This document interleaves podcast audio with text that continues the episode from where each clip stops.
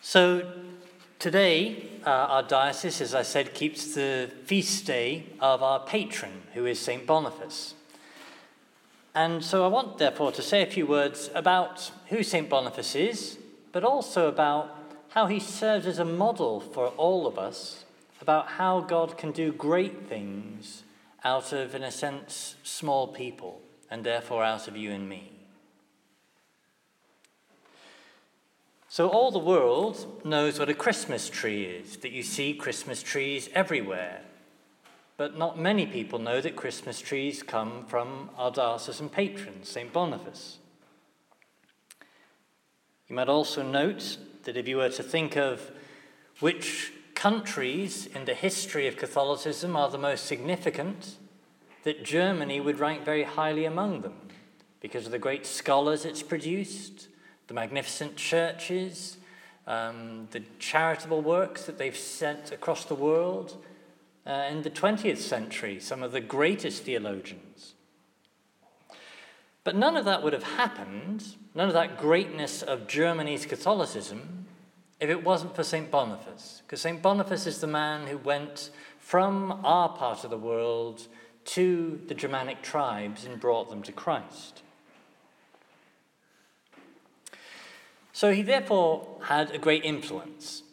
Um, but my point to you is that he didn't start out as a great and influential man. He came from a very small and insignificant place. He came from Crediton in Devon. And even now, if you go there, it's not far from my hometown. Crediton is a small, insignificant place. It must have been even smaller and even more insignificant back then. He went and he joined the local monastery in Exeter. And after his formation there, he went off um, and was sent to another monastery, uh, and they wanted him to be abbot there.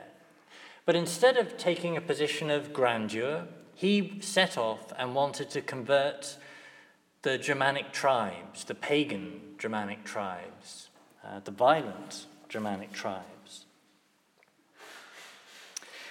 And there was one Germanic tribe in particular, he went across a great many different places, but one tribe in particular that he wanted to convert, a tribe that worshipped the pagan god Thor. And they worshipped Thor at what they called Thor's oak, his tree. And they thought that this oak tree had sacred power. And to prove that this tree didn't have sacred power, St. Boniface took an axe and chopped it down. And the locals were so impressed that this sacred power hadn't struck down St. Boniface that they realized it wasn't a sacred oak, that their god Thor wasn't real. And so they came to faith in Christ. And St. Boniface used the, uh, the wood from that oak tree. He built a church. Um, and he then took the evergreen fir tree, which, you know, an oak tree sheds its leaves during the winter, becomes a dead thing. But the evergreen, the fir tree, is green all year round. And St. Boniface took the fir tree, therefore, as a symbol of Christ, Christ who remains living all through the year, who remains powerful and vibrant, even in the midst of winter, even in the cold and the, in the snow and the suffering.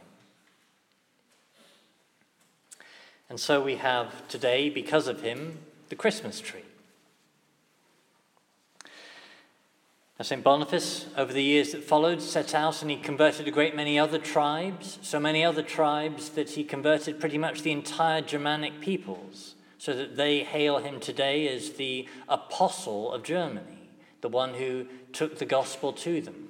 And they honor St. Boniface even more than we honor, honor St. Augustine for having brought the faith to us from Rome. So I want to draw this to a simple conclusion that St. Boniface did all of this, converted an entire nation, but he came from small, little, humble Crediton. And that didn't stop God working great things through him. And you and I can likewise feel often that we likewise are small or insignificant or not able to do what we might want to do. And yet, God, as his repeated pattern, chooses to work great things through little people. So, St. Paul puts it the Lord's grace is made perfect in weakness, not in strength. And as Our Lady says in the Magnificat, He raises up the lowly, but casts down the mighty.